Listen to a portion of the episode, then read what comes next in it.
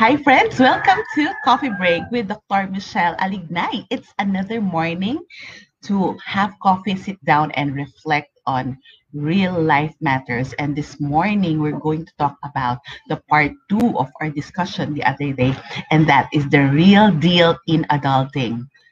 Bakit ba natin kailangan pag-usapan itong pagiging adults?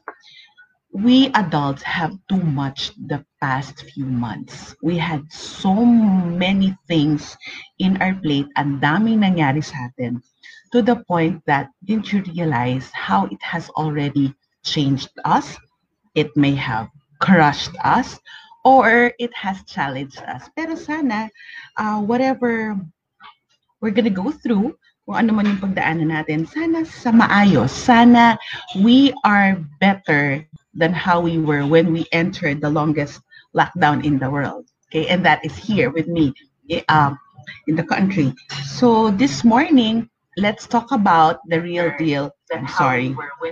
The real deal in adulting. So, friends, if you have questions, if you have a uh, comments on what we're going to talk about, I will try my very best to to answer. Pero, um, kung meron din kayong, I will allow also uh, I will allow also na na you, this will be our chance to Q&A about how I personally went through those process.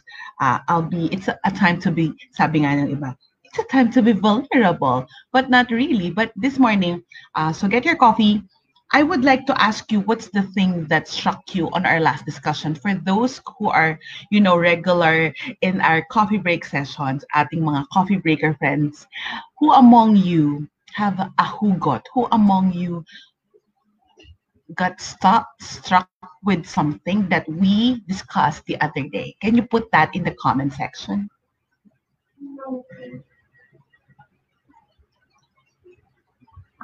Two months lang, six months na ang adulting. Six months na pa pagiging adult. Yeah, Pwede. So what, wherever where you wherever you are. So what's the real deal in adulting? I'm just checking the people here in our feed. So, you know, let me uh let me reflect with you. Let me walk through with you this morning some points from one of my favorite uh one of my favorite family therapists in the name Virginia Satir. Um, well, these are the models that I teach sometimes, but I would like us to understand. I'll borrow the concepts that she has in order for us to have a meaty and meaningful discussion. So I'm checking your comments. Sabi ni, ay, ay, favorite ko yan. Favorite ko yan ka. Not all in life have templates. It's correct. Hindi lahat ibibigay sa atin yung formula Well, ibibigay sa atin formula, pero yung solution, how to reach the formula, di ba wala? So, ayan. Pero hindi lahat talaga may formula. Sometimes, di ba, you have to figure out, many times in life, you have to figure out the X and the Y and even the result. So tell me about your Hugo. Tell me about what you've learned the other day so that we can uh, start the ball rolling. So get your coffee. So let's talk about the real deal in adulting. You, as I said the last time, yung word adulting, the word adulting, it's a it's a new term. It's a slang term. Uh, we don't have that in uh, we don't have that in human developmental psychology books. So it's a new word coined by maybe the millennials, the young ones here. Um, pero at the past month, have you ever considered the adult self? Meaning, ako, ikaw, yung buo mong pagkatao bilang isang adult. Kasi posibleng nagbago na eh. Nagbago na yan. As Joy uh, learned, wisdom comes when we become accountable for the life we've created for ourselves. I like I like that. Wisdom comes when we become accountable for the life we've created for ourselves. Diba? Hindi naman hinahanap yung wisdom. It's a result of a very thoughtful process. So, Kayeng, I'll take what that own up to your mistakes yes that's being responsible that's being accountable. Maybe not just mistakes because some of us minimal mistakes eh, but own up to your mess own up to your limits own up to the things that you're supposed to be doing but you did not do. So there you go. So you can own up to a lot of things. Um I'll, I'll walk through with you when we say the self, that's the core of who we are, diba? The self, it's that person. Sabi nga, it's the being. It's us, yung pagkatao natin. Um, look at myself. Pwede natin paghiwalayin yan. So this morning, we're going to separate looking at the self as a, as a third person. You know, the one of the most effective way to really, to really see yourself is to look at it in the third person objective. Obserbahan yung sarili niyo. And um, the self within the core, yung that that at sa Tagalog, I like the term pagkatao. Yung pagkatao natin, kung sino tayo. Yung pagkatao natin, it's just, it has a lot of experiences. And whatever, whatever happens in life, whatever happens sa, sa atin, let's just reflect this past six months. Hindi ba, we are working on a specific context. Most of us have a specific context. Pero meron tayong common context. If you are here in the Philippines, we are all in quarantine. So yan yung common context natin. The global context is that we are all bracing through a pandemic. But we have specific context. And that self, hindi, kahit na it's, uh, it's, it's crazy out there, iba-iba ang nagiging impact ng isang crisis sa bawat tao because of the specific context. And we say the specific context, anong meron ka sa bahay mo? Anong meron ka sa trabaho mo? Anong meron ka sa sarili mo? So, you know, it becomes, it's layer after layer after layer. And at the core of everything, you know, the glow, the universal, the global, the the national system, it's actually affecting the self. Hindi niyo na, hindi niyo napansin 'yon whenever you're browsing through news. It's it's you know, you a reaction to it. It's enough to tell us that we're really affected by our circumstances. The experience happens in a specific context and then the self, tayo, ito, to, ito. Can you hold on to your chest while you're here listening to me? Tayo, the self affects our external behavior. So, kung tayo naapektuhan ng maraming bagay sa labas natin, but that self affect how we we we we we externally manifest our behavior. The context, the context nung sa labas, kung ano nangyayari sa paligid natin, affects the self marami tayong mga bagay na naapektuhan tayo. Health, work from home situation, just being cooped up at home, sabi nga nila cabin fever. So all this affects us. But the self is also affecting yung kung anong nangyayari inside, what's churning there, what's boiling inside. It's actually affecting our external behavior, kung ano yung pinapakita natin. So, you know, we have to reflect, ano nga bang pinapakita natin sa iba? Paano nga ako nabubuo? And then, I would like us to reflect about the six areas of uh, um, Virginia Satir's growth model. O, di ba? It's beautiful because it's called growth. And we, as a as I think I've mentioned many times here in Coffee Break, we just don't go through but we grow through this crisis. And I quote that from one of the first masses that I attended online uh, from Father Joel Hassan. So we go, we grow through, not just go through this crisis. And that is why it's very fitting to attach, to talk about these things using Satir's um, growth model. And that's what I'm going to look Sunod, that self, yung pagkatao natin, hindi nyo ba napansin? We have what we call the first le- the first layer of the self is our yearnings. Can you say that with me? Can you type that? Yearnings. What are the yearnings? What are yearnings, friends? I think we all know that.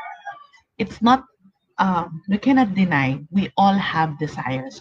We yearn for, for for the basic things actually. Yearnings are universal. It's inherent to the human system.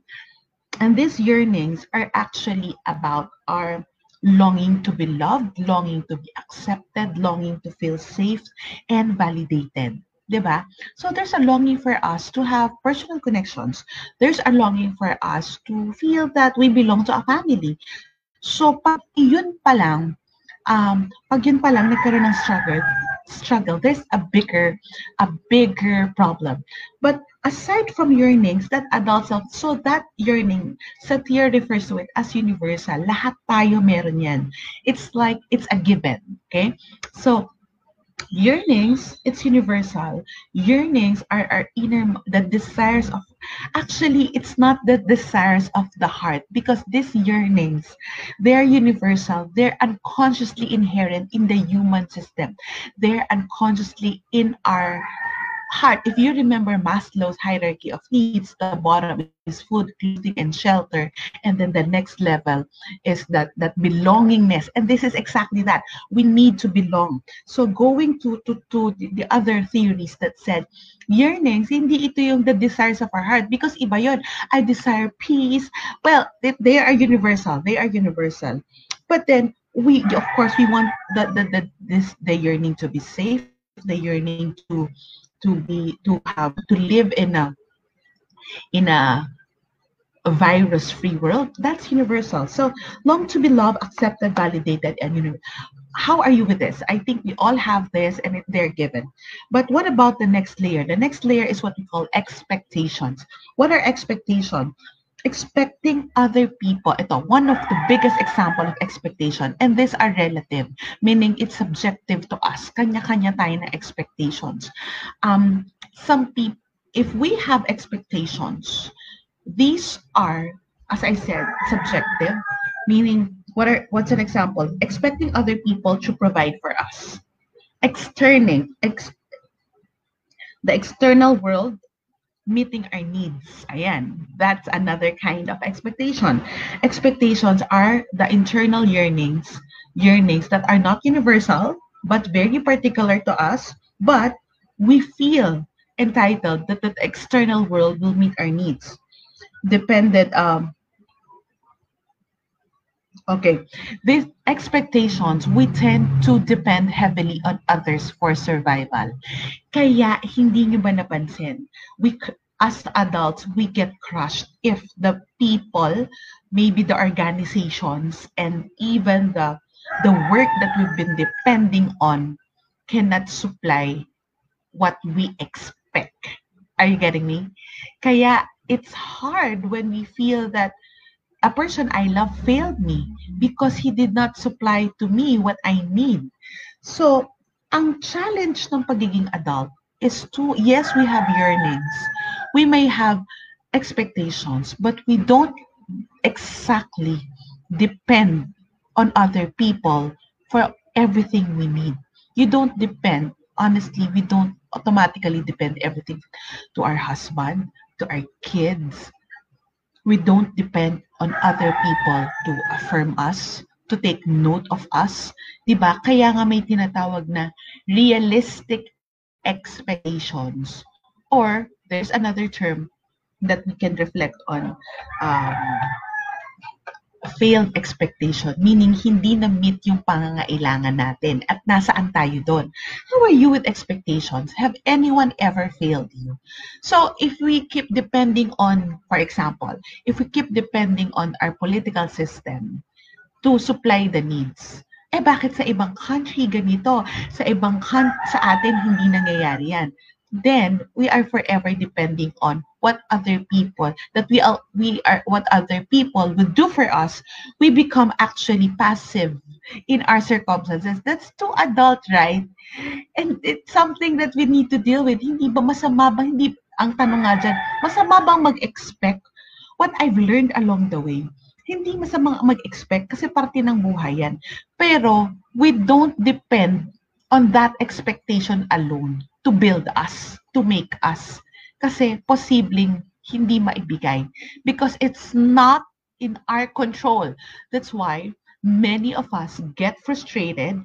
Many of us, you know, many of us get so stressed trying to control because they're expecting other people to do what they want to do. We have a tendency that I thought alam nila, pero hindi naman pala. Yes, because we have a tendency to just expect. But not all people are created equal and not all people are programmed the same way. Kahit nakasama mo pa yan sa bahay, kahit pamilya mo pa yan, it's really, really difficult to keep expecting. So, if that self is solely, as I said, it's not wrong to expect, but we, are solely dependent on our expectations that other people, the external circumstances, with uh, fulfill our needs that you know I thought there's a system running already. Hindi ba dapat ganito? Dapat ganyan? Yes those are really expectations because you are expecting some standards. You are expecting um a return favor. You are expecting that that people would be responsible for themselves na hindi pala. You are expecting that the system would uh, uh, turn out the way that you hope it would and and then everything would fail and then that causes a lot of stress. Friends i would like to ask you have you ever been a victim of you your own expectations. What I mean by that, na expect ka naman ng expect, tapos ikaw rin naman yung na-stress with all the expectations that you have. Have you ever been in that situation? If yes, say yes. Say yes or press uh, press hard kung kayo mismo ay napunta sa ganyang sitwasyon. And at the end of it all, parang kasalanan mo pang nag-expect ka. Well, it really happens. Why? Maybe you have put maybe half of yourself in that expectation and you did not do anything but expect. And that's another layer. Okay? Next one. So that's second. Second pa lang, no, ang laman. That second one, the third layer of the self. Um, The first one is yearning. The second is expectation. Ayan, may mga sumasagot na yes. May sumasagot na yes. So, you know, that's why it's called realistic expectation. Kakayanin ba? At how, what level of expectation can you, can you just give so that you would not be crushed in the end? Ayan, hanggang saan mo kayang mag-expect Okay? That's the that's the key and I think that's an adult wisdom. That's a very adult wisdom. Now, okay, okay lang mag-expect, but I don't put all my eggs in one basket.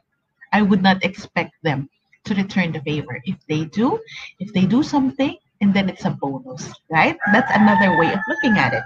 So the third one, perceptions. Mga pananaw, beliefs, attitudes, values, and picture that we have created. You know, these perceptions, it's it's inherent.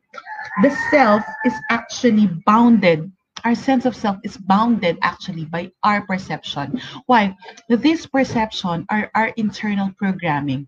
We've been programmed on this thing. Simula maliit tayo, we are programmed to look at religion this this in this manner. We've programmed to look at life in this manner. And you know, it's a product of how we've been raised. So perception is very tricky but another layer of how we are is perception. And if you realize, perception also affects the whole of us, even our expectations, even our emotion, even our coping, and even the way we deal with life. It's just not about anong pananaw mo sa buhay, pero honestly, lahat ng ginagawa natin nang galing yan sa isang perception.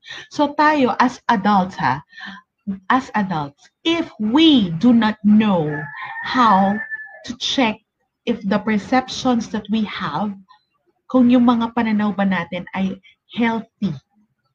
I'm not saying that some perceptions are wrong, but I think I've always said this here in Break that there are just some um, perceptions that are not applicable anymore. Some perceptions, they are not healthy. Some perceptions, they're not helpful at the given moment. And some perceptions, they need to be left in our, you know, 20s. Uh, I'll give you an example of perception. Halimbawa, you know, friends forever. yeah. Common yan. Kailangan pag friends mo, talaga you stick with them. But there are just some friendships that you need to let go. Because it's not wrong, but it's no longer healthy. Hindi, wala namang masama. Wala namang ginawang masama. Pero, hindi lang eh. Toxic ba? It's just, just, just, it's just not making me grow. I am not saying that it's wrong to cut ties. I'm not telling you to cut ties. But maybe you just put a comfortable distance. That's another more adult way of looking at it. Sometimes we just need to leave some perception and we have to check our perceptions. Nakakatulong pa ba? For example, another one that I always share with you. Now, yung standard sa mga anak sa school? Do we expect them to excel? As in talagang dapat tama lahat ng sagot? Pero nasistress na yung bata to the point that tayo rin, feeling natin naka-enroll, that's another perceptions that we have to let go of. So, you can, you can, perceptions, kaya nga, another author said, it's Pamela Hayes, I think, that says that the, the most, uh, most of our stressors comes from our thoughts. Many of the stressors in our life are product of our thought patterns. And that thoughts, it's in our perception sa paano natin ginahandle. Kaya, if you would if you would realize how am I discussing things with you, I discuss with you concepts. Pero kayo ang maghihimay niyan sa buhay niyo. Kayo yung kayo yung mag titingin, applicable ba to sa akin? Alin dito? Kasi ito yung sinasabi ko, walang template lahat. There's no one size fits all. Kaya marami, nasa stuck sa perception. Bakit? Ang dami mong hinawakan. Ito, I've seen this with young adults. Ha? We have too many ideals. In our 20s, that's a reality. There's too many ideals. Why? Because we're looking at life in rose-colored glasses. So, ang dami nating ideals until we come and then comes with that perception is our expectations about life na pag nagtrabaho, ganito, you know, and then at the end of the day, or when circumstances becomes difficult, we realize, bakit ganon? Bakit iba yung ini-expect ko? Bakit iba yung tingin ko? And then, we feel if we have realized na ganito pala talagang maging adult, if we learn the lesson and maybe put that perception down or the expectations, okay, we've learned the lessons. Okay, ililimit ko la expectation ko dito. Itong perception na to, hindi pala nakakatulong. Mahirap pala talagang kumita ng pera. Mahirap maghanap ng trabaho na gusto mo talaga. Mahirap i-align yung mission sa, sa other sound, make, make it sound so easy. Mahirap i-align yung mission doon sa vocation. So if if if if if we think that it's so quick and and then stressful events happen, we can be crushed. So there's a matter of using our adult wisdom there because this perception needs to be validated again, needs to be rechecked. Nakakatulong pa ba? Can you put that? some perception needs to be revisited. Revisit your perception. Kumbaga, check the perception. Ano ba yung tingin nyo? Ah, kaya, will people will, will ask me, tama ba? I throw the question back. Ikaw, sa tingin mo, tama ba? Kasi sa akin, posibleng mali. Baka pwede kitang, baka pwede kitang pero baka sa tingin mo, I am moralizing things. Kasi our perception also affects our morals and our perception affects the values. So, ganun kalaki yung value ng perception. So, if you like to think of it as adults, nung maliit tayo, hindi natin yan iniisip. Pero an, an adult life is full of perception.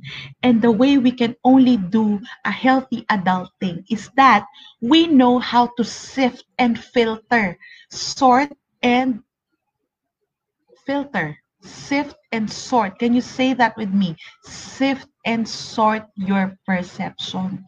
Yung sift, alam mo yung um, parang pag nagbe-bake, is you sift it and then you sort it. Pwedeng may na-sift ka na, okay, hindi na kailangan yung iba Iwanan na yan sa 20s. Meron mga bagay, iiwanan mo na rin sa 30s. Alam niyo kung bakit? Pag na-sort mo na yan, when we become more adults, ayaw na natin ng excess baggage. Ibig sabihin, gusto nating tumandang may pinagkatandaan. Yun yung key doon. Kasi ayaw nating, we are old, we are aging, pero ang bigat natin, ang dami nating dalang excess baggage.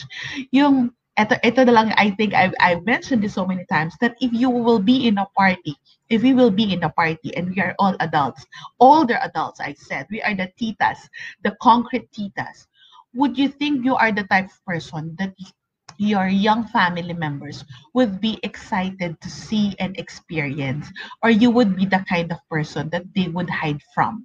So check yourself. Ano dun yung balak mo? So ngayon pa lang, whatever stage you are, itong while we are in quarantine, it's very good to sift and sort through our perception because some may not be applicable at our given our circumstances. Some maybe applicable, maybe not now. So, you know, tago mo muna hindi kailangan. Lagay mo lang dyan.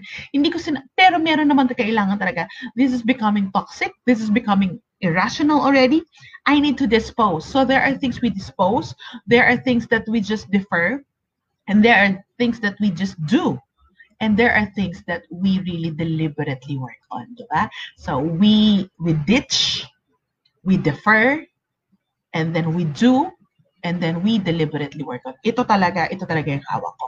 So, hindi ko sinasabi kung ano, uh, try to think about it. Anong meron sa inyo? Anong perception sa buhay niyo ang nakakatulong ngayon? I would like to ask you that, friends. Can you put there in the comment section, what healthy perception ang nakakatulong sa inyo ngayon? Okay, napapakapi ako. Grabe, tatlo pa lang, anim to. Number four, emotion. Ayan, emotion. Um, emotion are actually a product of our past. It's a product of how we reacted before, like your fear, like anxieties. Hindi yan pwedeng ngayon lang. It's triggered by some, it's triggered by an external event, but it actually has a programming that is connected to our past, that is connected to uh, uh, a fear, that is connected to a perception. So, connect-connectado yan.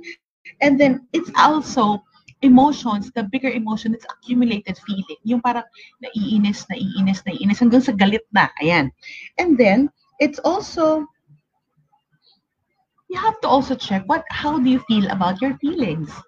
As an adult, do you integrate your feeling? I think, um, I think I have said that many, many times that we have to check because our thinking, our perceptions actually affects our emotions. Yung tingin natin sa sitwasyon. For example, this this crisis, this crisis, how do we look at this situation? Is it really uh it's really a big blow. It's really a big burden. Or are we looking at it it's it may have it, it may be a blessing. So looking at it, if we look at it as a blessing, and then maybe the emotion there is more, we're more at peace. We're more accepting. We become peaceful. But if it's become, it's a burden, ang tingin natin sa sitwasyon ngayon, burden, ang emosyon na nakikreate sa atin, because it's a burden, ano ba yung burden? Pabigat. So lahat ng mangyari sa atin, hindi tayo makalabas because of something, feeling natin, we're so burdened with everything. And that creates a multitude of feelings. Nagsasama-sama na. So, diba, it starts with perception. And I think I've mentioned this here in Coffee Break. One mark of an adult is that they're able to integrate, put together their emotions and their uh, perception. Hindi magkahiwalay. Magkakampi yan. Kaya ito yung saying what you mean and meaning what you say. So, you know, you look at other people kita mo rin yung hindi, they're not too integrated. Kita mo rin yung irrational yung thinking, tapos yung sinasabi, parang, duh, this is really thinking. Is that real? Maybe because they have created irrational truths. Yung binago na nila kung ano yung pananaw nila para basehan ang kanilang realidad. Iba na yung reality nila. Meron na silang virtual reality of their own. But looking at it, that's why an adult's emotional life is very critical. And if we in our in our childhood, yung emotion natin, it's just there, alam mo yon, it just indicates that, mommy, I need something. Pag umiyak tayo, tinopak, bakit? Ganun lang. Pero as adults, we are expected to handle ourselves better. Kung umiyak ka, al- alam nyo minsan sabihin ng ba, may mga kachat akong friends, na iiyak ako, minsan sinasabi ko, o sige, umiyak ka muna, tapos mag-usap tayo. And then I, I even tell that to my kids. Are you upset? Okay, you cry, and then later let's talk. because it's really critical for us to express and to acknowledge and to express our emotions because that's a mark of a healthy adult. Tandaan natin, pag hindi natin na-express ng maayos yung emosyon, if we don't know how to access our emotion, and then it becomes sickness in our bodies. So we have to have that, and you don't blame other people for your emotions because our emotions are ours. That's one mark of adulting we own the emotion. We take charge of ourselves through the emotions that is being created in us. So that emotion, that will tell us what we need. And that will also make us, you know, in a better state. So that's the fourth. So the first one is yearnings. Sec Second is uh, expectation. The third, it's perception. The fourth is emotion. I like to capture this. Joy, thank you for this. You said it's critical to express and acknowledge our emotions. Yes, and it's critical to do it in a healthy and appropriate manner, especially as adults. As I said last time, where is Kat? Kat, are you still here? Sabi ni Kat, sabi niya, hindi na nagtotopak. Yes, kasi kung tayo ay nagtotopak the way kids do, that's not a healthy adulthood that's not healthy for us. So the other one is coping. I think many of you have learned coping, coping, coping. And Virginia Satir, one of the most favorite quote that I always use from her, she said that problems are not the problem, coping is the problem. And if you look at it, this crisis situation, it's not the problem in itself. The way we are coping with it it's a problem. Kita natin ngayon, sino talaga yung, sorry, kailangan ko to sabihin, kita mo ngayon kung sino yung may inner resiliency, kita mo ngayon kung sino yung may grit, kita mo ngayon kung sino yung babaksak. Kita mo ngayon kung sino yung marunong marunong tumayo sa buhay. It's critical. Um, coping actually some people when we say coping how are you coping yung yung yung isang context ng coping, that is what I'm going to talk about. It's the survival stance. We cope para makasurvive. And then, um, di ba when we're stressed, what's our initial reaction? Di ba? Parang tayo or we become defensive. That's coping because we want to protect the self. But coping is actually our stances or solutions in order for us to survive. Uh, it's actually the co- the way we cope is actually the thermometer um, Satir said it's the thermometer for checking our self-esteem and that's beautiful. Coping is the thermometer for checking our self-esteem. Ang ganda nito. Bakit? For example, ngayong pandemic, may nawala ng trabaho, may nag-iba yung purpose, may nahirapan sa buhay. Kita mo ngayon kung paano mag-cope ang tao. Korean novela ba? Puro ba Facebook, nagiging troll na siya? Puro lang ba siya social media? Uh, anong ginagawa niya? Tinutulungan ba niya yung sarili niya or nagpapadala siya sa agos? Kita mo ngayon yung level of self-esteem. I've seen earlier is that many people, some people are blaming the pandemic because kinuha mo yung kabuhayan namin. Kinuha mo yung buhay ko. Hello? That, doon natin makikita saan nakakabit ang self-esteem, yung buong pagkatao at pagpapahalaga sa sarili ng tao. When we are coping well, ibig sabihin, it is likely that we have the healthy, healthy coping patterns because we feel that kahit anong mangyari, buo ako eh. Binuo ako ng Panginoon, buo, binuo ako ng tadhan, binuo ako ng pagkakataon. Ganda, di ba? Binuo tayo ng Panginoon, pero hinubog din tayo ng pagkakataon. Hinuo tayo ng Panginoon, hinubog tayo ng pagkakataon. That's our self-esteem. But if our self-esteem is connected to our titles, if our self-esteem is connected to to the, the, the way we do things during the pre-pandemic. Nawalan ba ako ng purpose kasi hindi na ako makapagsalita in front of the microphone sa harap ng mga tao? Nawalan ba ako ng purpose kasi nawala yung trabaho ko, nawala yung position ko? That, those are critical things. So here, kita mo rin kung sino yung reactive at may defensive stance. Kasi feeling nila, yung buo nilang buhay, the crisis situation crush them so hard. So if they are coping healthily, it is likely if we, here, friends, are coping healthy, wala pa magtatanong, walang ko nagre-react eh. Um, if we are coping healthily, it might be just an indicator that we know ourselves. We know that we are beyond our work. We know that we are beyond our our our lifestyle. Perfect example of coping. Yung iba, parang uh, they cannot wait to get out of the country. They cannot wait to travel.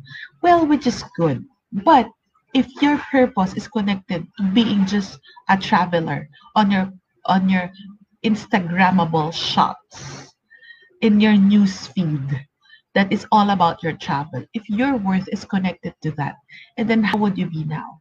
That's critical. That is critical. Because we cannot, sabi ko nga, we cannot put our eggs in one basket. We need to define our self-esteem that we are loved, we are accepted, and we are our own person despite of our work, despite of our lifestyle, even despite of beyond our beyond what we have or beyond what we don't have. And that is coping. And the last one, our behavior. Our behavior, ngayon, al alam nyo, ang nakita ko, friends, di ba nakita natin kung anong kulay ng tao? Yung sino talaga yung malalapitan, sino yung mapagbigay, sino yung galit na galit sa buhay, at sino naman yung sorry, minsan nakakatuwa lang na mag-insta, na mag, mag-social media to check the behavior of people. Well, I'm not assuming. It's just that siguro I have an inkling already because I'm a psychologist. Ay, hindi ko ginagamit yung position ko. Pero ginagamit ko lang yung maybe yung yung pananaw ko or yung tingin ko ano kaya pinagdadaanan nito? Ano kaya, tinan mo yung, sabi nga, tinan mo yung narratives niya, kung ano yung mga kwento niya, puro ganito. So, you know, it speaks about, those things speaks about the behavior. Sabi nga, di ba, sa bibig na huhuli yung isda. Kaya mas, mas, mas mahisipag ako magtanong para makita ko ano talaga yung insight ng mga kausap ko. Diba? Behavior is the outcome of coping. It's the external manifestation of the person's inner world. Yun talaga yung yearnings niya, yun talaga yung inner world niya. So, kumbaga minsan nakikisasabihin niya hindi siya galit. Alam niyo yon? Hindi naman ako galit. Pero, galit naman pala talaga. Galit naman pala talaga. Okay? And then, behavior is the external manifestation also of our self-esteem. So, alam nyo, if you, ito na lang, dito natin masasala, hindi lang kung sino yung kaibigan natin. Ito yung pagkakataon, pati tayo masasala. The condition of our hearts, the posture of our spirit, and actually, the condition of our self-esteem. In this crisis situation, naniniwala ako, doon lalabas ang gold will come out diamond will come out. Ang diamond, hindi automatic na nakikita. Minimina and it needs to be polished. So here, what I pray that each of us will attain is really, we learn to be healthy adults. Friends, if you have questions on how to be healthy adults uh, or how did how did we are doing adulting, please uh, put the questions now. I, I have about five minutes more to engage with you. So self-esteem, if this is a good check, uh, in our next episode, I'll talk about this. Talk about where we are. Uh, sinira ba tayo ng buhay? Or dahil sa difficulty sa buhay, nabuo tayo. Diba? Sometimes we need to be crushed to be able to be better again. Just to share with you, um, one of the things that nakita ko That's why I call it na we're pandemic ready naman eh. Kasi marami na tayong pinagdaanan sa buhay. And it's just a matter of checking, align ba yung yearnings natin with our expectations? Align ba yung expectations natin with our perception? And our perception, how is it affecting our emotions? And our emotions, how is it affecting the way we are coping? And how it's affecting our behavior? Kasi hindi niyo ba napansin, they are layers. These are not separate concepts. These concepts uh, interplay with one in in the adult life. We're supposed to integrate it all. So kaya pag sinasabi ng ibang tao na okay lang naman ako, pero makikita mo, iba yung expectations niya then there's a problem there. So if your expectations is too high, but your reality and your coping, you're stuck. So paano mo ma-attain yan? So yun yung sinasabi ko, no, we need to marry. We need to integrate. We need to align those expectations with how we are coping. Kasi minsan hindi naman realistic. Ito expectations mo.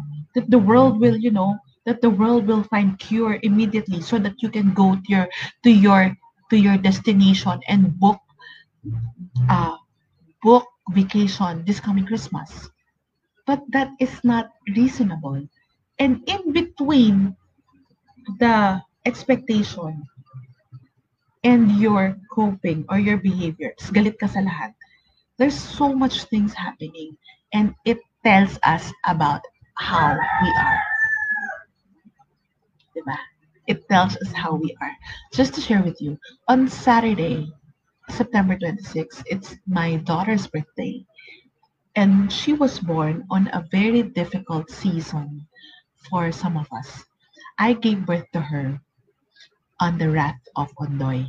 Okay, I was in the hospital giving birth. Our house, this house, it's fully submerged in flood. The house na nilinis namin, inayos namin para sa pagdating ng aking daughter, it was fully submerged in flood. It was a one-story house then. But what am I telling you? I went home in this house with nothing, almost nothing, almost wala, wala. We have to start from scratch. That's why I'm telling you, I, I was able to reflect on that when the start of the ECQ. Kasi ngayon, may trabaho, may bagyo. May bagyo sa loob ng isip, hindi bagyo sa labas. Sometimes the pandemic is not actually outside. The pandemic is in the mind. Why? Because we cannot find a way to get out of this difficult situation. We cannot find a way to get out, to, to wring us out. Why? We are stuck in the pre-pandemic. We are stuck with our expectations. We are stuck with our perceptions that are not applicable. That's why it's affecting our emotion, our coping, and our behavior. So, if your behavior and your coping and your emotions are indicators already that you are not well, check your perception, check your expectation, check your yearnings. Go back to the inner world. It's connected. It's connected. Remember, friends, there is a purpose in this pandemic. And I pray that each of us will find a bigger purpose in ourselves. Hindi nawala yung purpose natin na bago lang.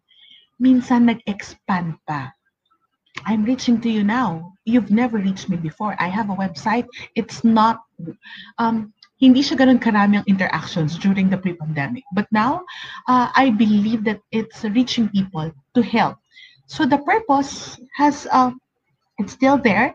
It's just that different yung application. And that's so adult.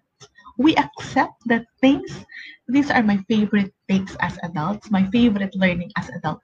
We accept that some things of our past are not applicable to our present. Okay?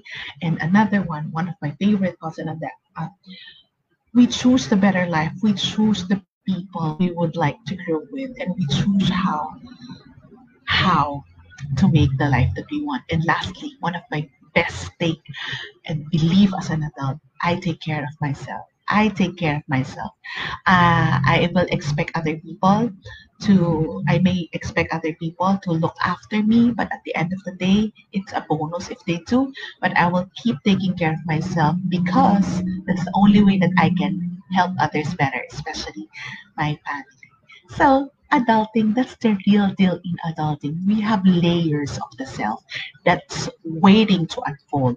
And we learn the wisdom not through what was taught to us, but how we really put it all together and we live through it. So don't forget, check your yearnings, check your expectations, check your perception, and then your emotion to be able to see your coping and your behavior. Because honestly, we hope that we adult well. We become healthier adults. We become loved and loving adults. That's it for Coffee Break. See you again next week. And I really would like to hear from you, friends. Do share this episode or please put in the comment section what you learned from this episode on Real Deal in Adulting. Let's all adult well so we can be the happy titas and tito that other people will look forward to seeing and being with. God bless you all. Thank you.